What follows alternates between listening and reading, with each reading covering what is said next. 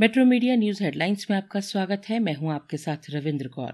रूस और यूक्रेन के बीच जारी युद्ध का आज बारहवा दिन है। रूस ने यूक्रेन के कई शहरों में हमले तेज कर दिए हैं। खारकीव में कई रिहायशी इलाकों पर भी हमला किया गया है। इसी बीच सोमवार को बेलारूस में दोनों देशों के बीच तीसरे दौर की बातचीत भी खत्म हो चुकी है।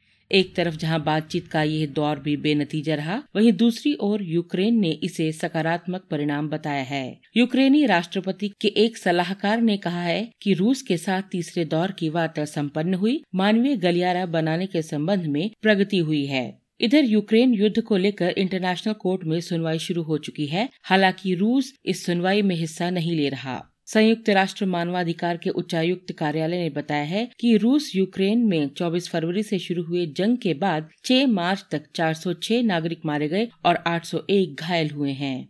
पोलैंड से 210 भारतीय छात्रों को लेकर रवाना हुआ भारतीय वायुसेना का सी सत्रह ग्लोब मास्टर विमान सोमवार शाम करीब सवा छह बजे गाजियाबाद के हिंडन एयरबेस पर लैंड हुआ। केंद्रीय मंत्री जनरल वीके सिंह के मुताबिक वायुसेना के विमान की पोलैंड से यह आखिरी फ़्लाइट थी। इस फ़्लाइट में जख्मी छात्र हरजोत सिंह को भी लाया गया है। 27 फरवरी को यूक्रेन के कीव शहर में हरजोत सिंह को सुरक्षा बलों ने तीन गोलियाँ मारी थी। यहाँ से उन्हें भारतीय वायुसेना की एंबुलेंस में दिल्ली के आर हॉस्पिटल के लिए भेज दिया गया।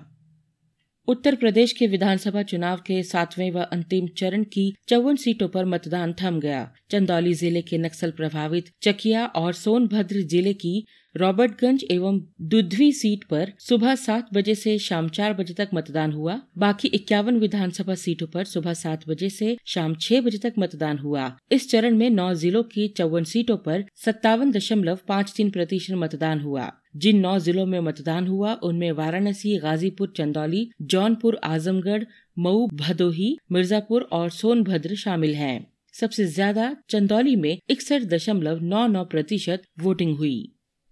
इंद्रप्रस्थ गैस लिमिटेड ने दिल्ली में सीएनजी की कीमत में 50 पैसे का इजाफा कर दिया है। बढ़े हुए दर मंगलवार सुबह छह बजे से लागू होंगे। देश की राजधानी दिल्ली में सीएनजी अब 50 पैसे महँगी मिलेगी सोमवार को सीएनजी दर सत्तावन दशमलव शून्य एक रूपए प्रति किलो थी, जो बढ़कर मंगलवार सुबह सत्तावन दशमलव पाँच एक रूपए प्रति किलो हो गई। दिल्ली छोड़कर अन्य एनसीआर के शहरों में इसकी कीमत में एक रूपए की बढ़ोतरी की गई है रूस की ओर से यूक्रेन पर हमले के बीच प्रधानमंत्री नरेंद्र मोदी ने दोनों देशों के राष्ट्रपतियों से फ़ोन पर बात की। दोनों देशों के राष्ट्रपतियों के बीच हुई बातचीत में पीएम मोदी ने यूक्रेनी शहर सूमी में फंसे सैकड़ों भारतीयों को निकालने के लिए समर्थन की मांग की। दरअसल यूक्रेन के सूमी शहर में अभी करीबन 700 भारतीय फंसे हुए हैं, जिनमें ज़्यादातर छात्र हैं। भारत का मुख्य फोकस इन लोगों की सुरक्षित निकासी कर रहा है। अभी तक भारी रूसी गोलाबारी और हिंसा के बीच 16,000 भारतीय नागरिकों को वहाँ से निकाला जा चुका है। भारत के प्रमोद भगत ने स्पेन के विटोरिया में जारी Spanish para badminton international tournament में शानदार प्रदर्शन करते हुए तीनों ही वर्ग में स्वर्ण पदक जीता है। भगत ने जीत के बाद उत्साहित होते हुए कहा कि मेरा फोकस अब ग्रेड वन टूर्नामेंट पे है। वहीं भारत के ही सुकांत कदम ने एक स्वर्ण और एक रजत पदक अपने नाम किया है। मुंबई शेयर बाज़ार में सोमवार को भारी गिरावट रही। सप्ताह के पहले ही कारोबारी दिन दुनिया भर के बाजारों से मिले कमज़ोर संकेतों से बिकवाली हावी होने के कारण घरेलू शेयर बाज़ार टूटा।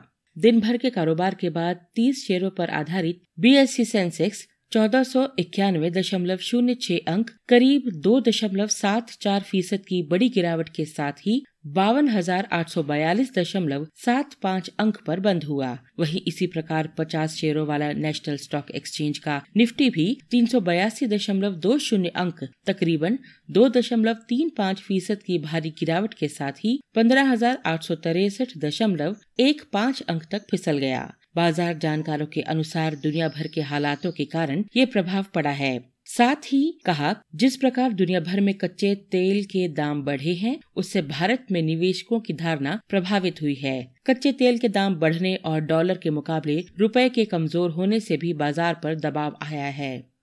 इन खबरों को विस्तार से पढ़ने के लिए आप लॉगिन कर सकते हैं W W W dot metro media live dot com धन्यवाद।